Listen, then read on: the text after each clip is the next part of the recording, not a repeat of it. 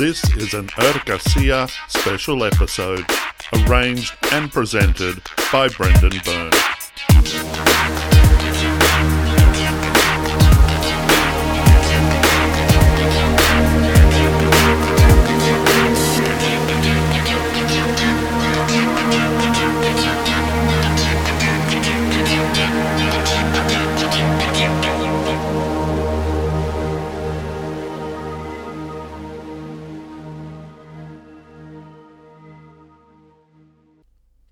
Hello and welcome to the first ever Ergasia special. My name is Brendan Byrne and I have the pleasure of being your host. Through the course of 2018, I hope to have a number of special episodes of Ergasia. These will be episodes outside the normal framework of this podcast, which offer something a little different from the regular episodes of Ergasia and Ergasia Digest. Interviews, reports about particular events in which I've been involved, that sort of thing. So let's get started. This is Ergasia Special Number 1 Work as Worship, a Conference Review, Part 1.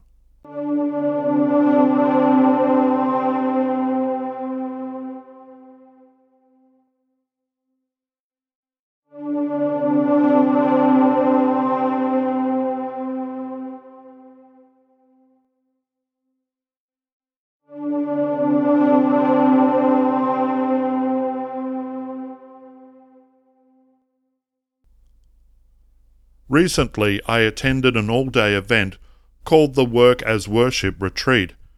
It wasn't so much a retreat as a conference featuring a number of speakers addressing the theme of work as a means by which Christians might offer worship to God. The conference was organized by an American Christian media group called Right Now Media, and apparently they've been holding the Work as Worship retreat in Dallas, Texas for the past seven years. What made this year's conference different, according to the introductory blurb by Right Now President Brian Mosley, was that this was the first year the conference had involved churches.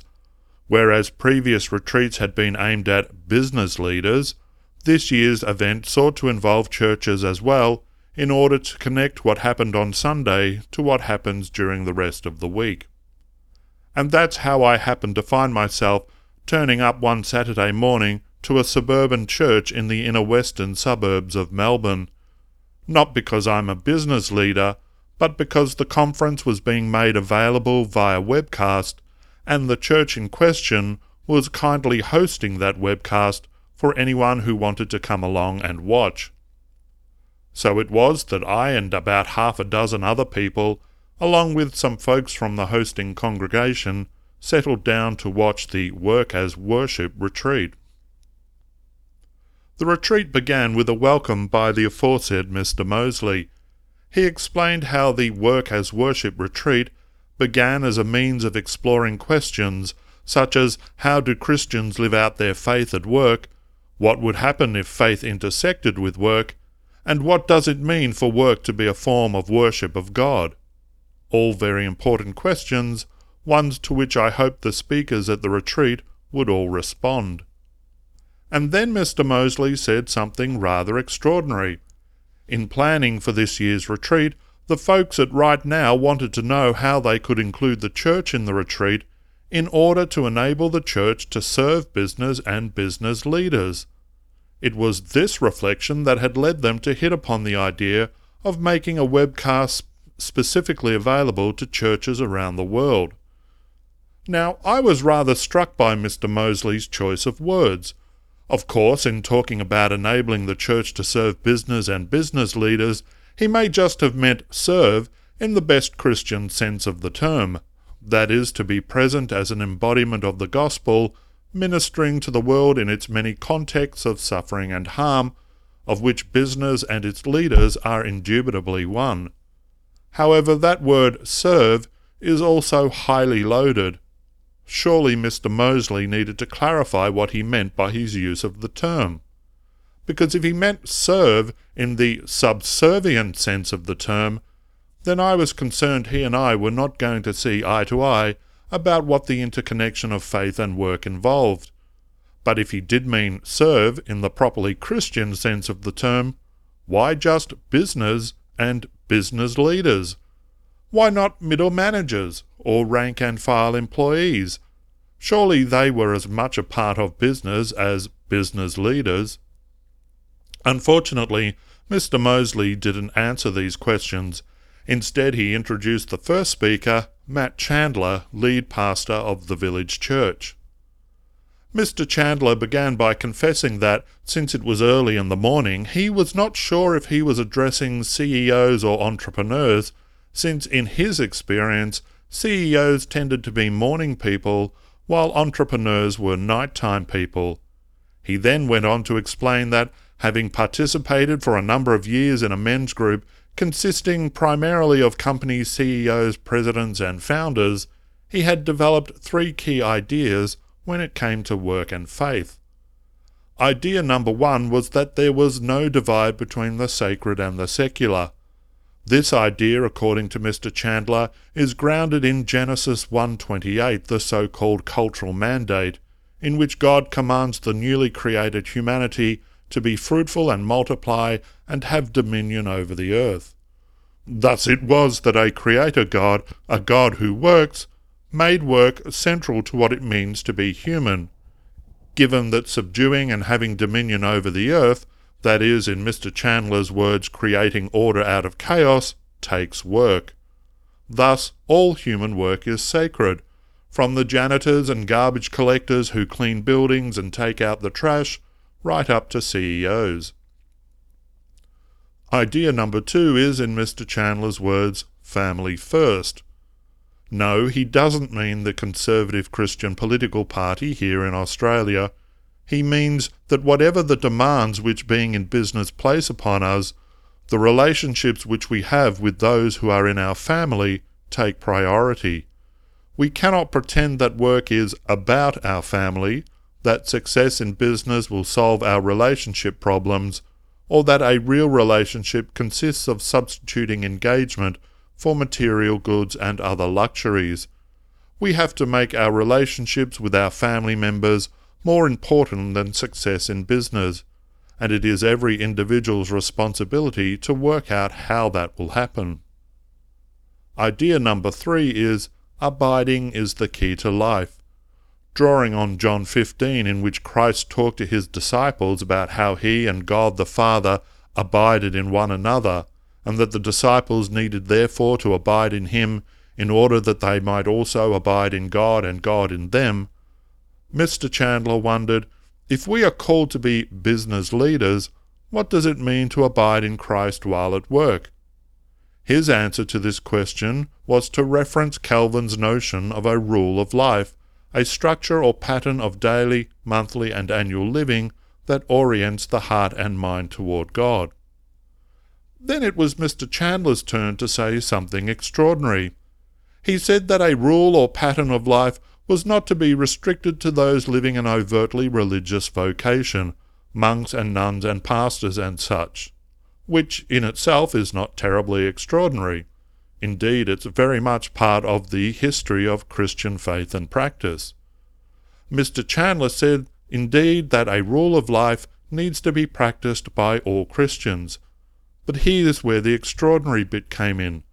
According to Mr. Chandler, the test of whether or not any putative rule of life was workable was whether or not it could be practiced by anyone regardless of their station.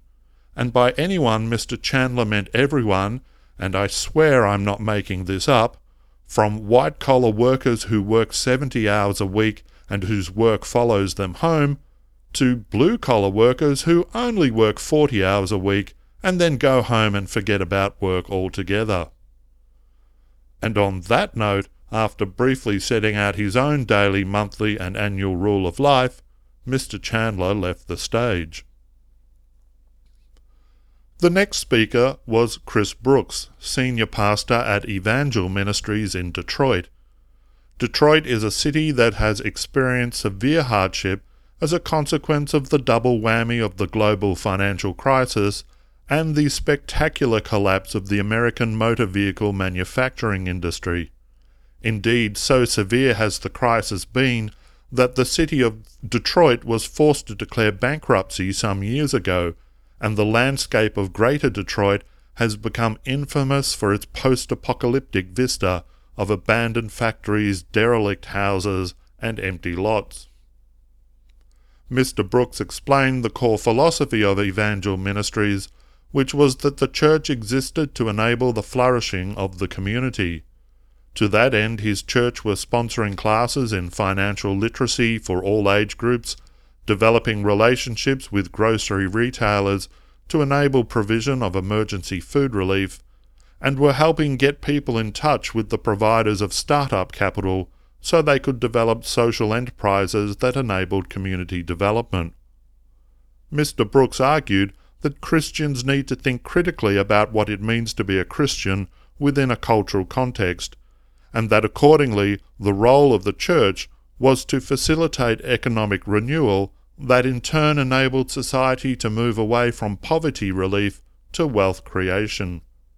Creating such wealth was, according to Mr. Brooks, a form of worship of God, and that churches needed a theology of work and economics if they were to change the way they think about poverty.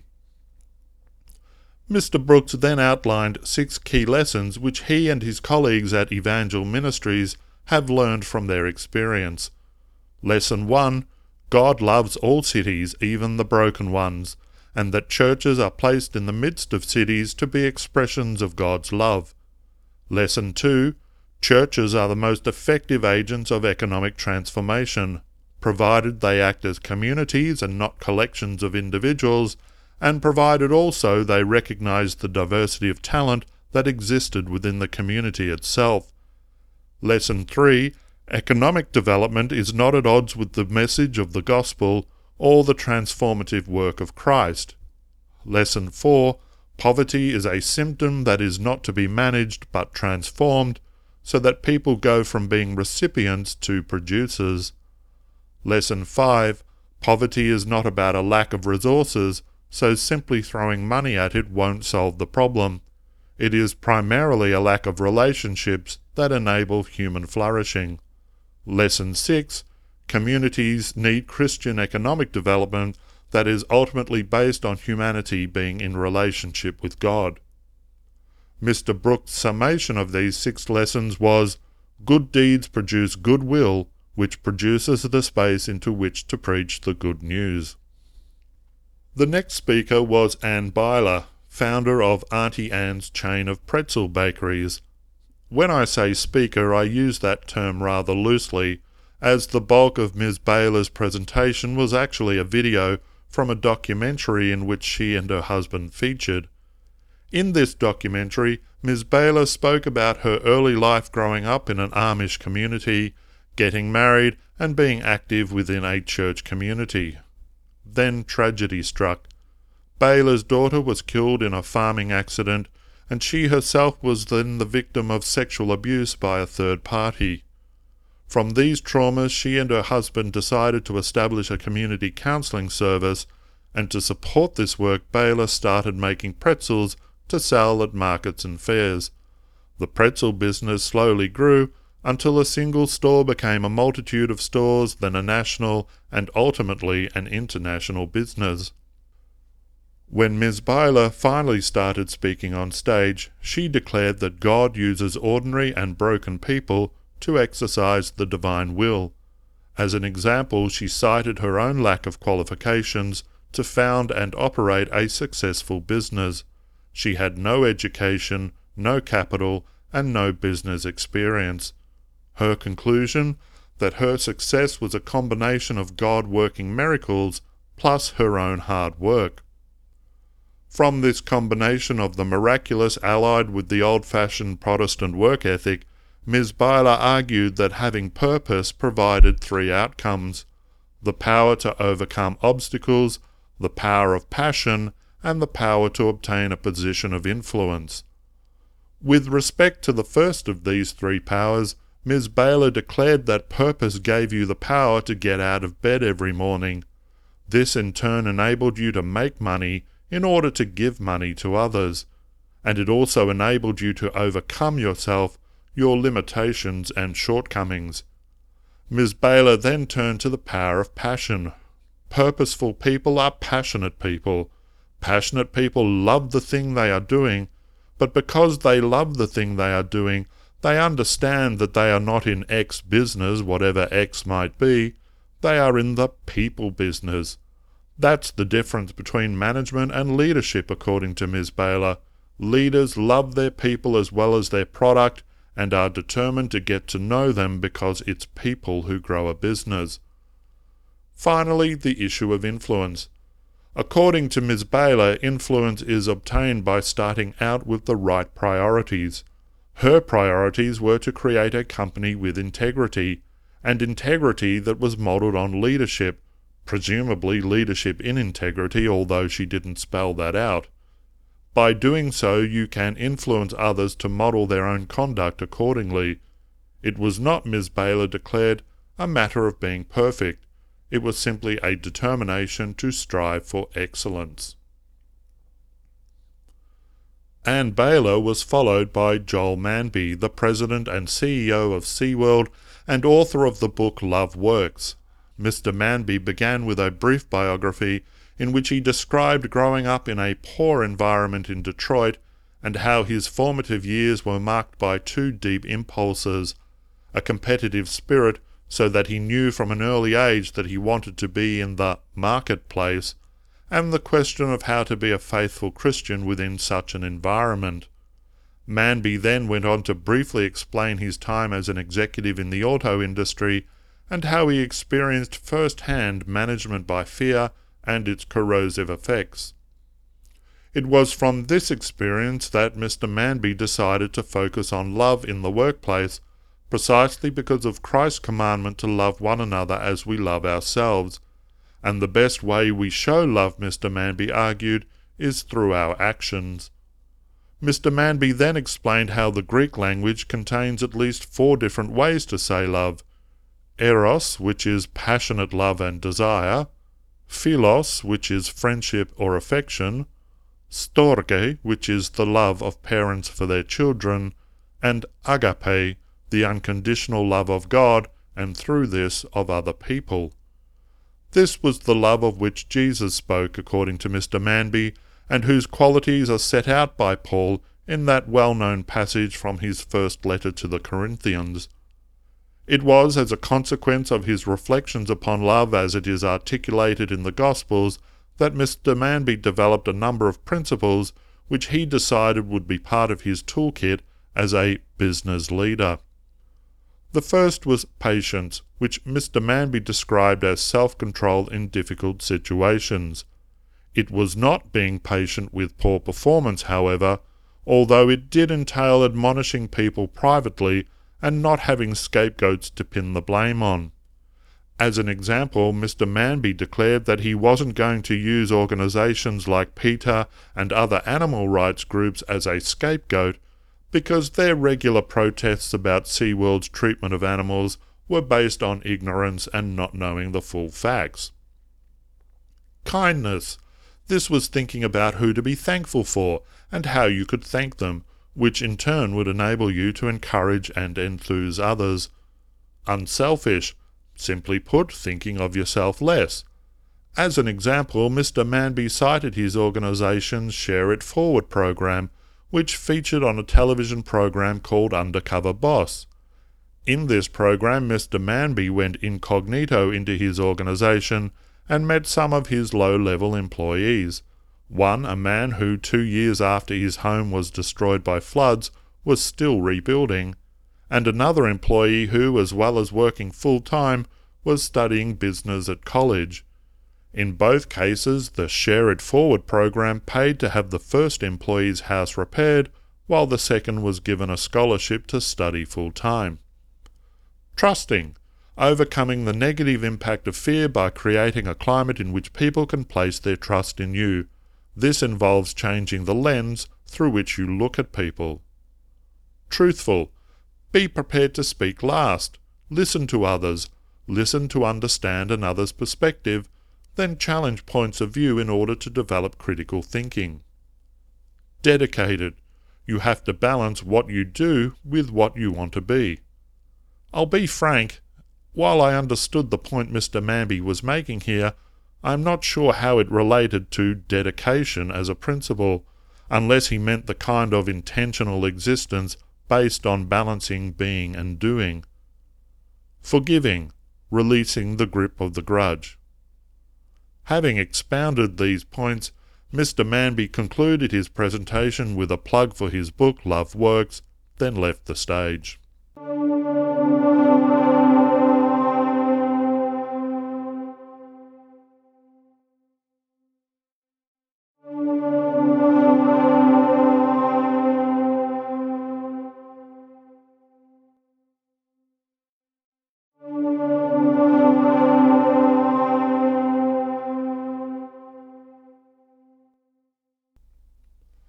By this time, the hosting church decided that it was time for a break, and I think that this would be a good time for us to break too. In the next instalment of this Ergasia special, the rest of the speakers and a wrap up of the event as a whole. I hope to have the pleasure of your company in future.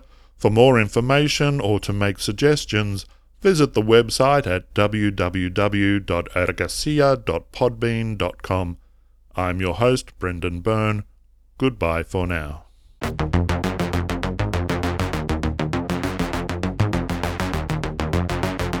This has been an Ergasia special episode. For more information, go to www.ergasia.podbean.com.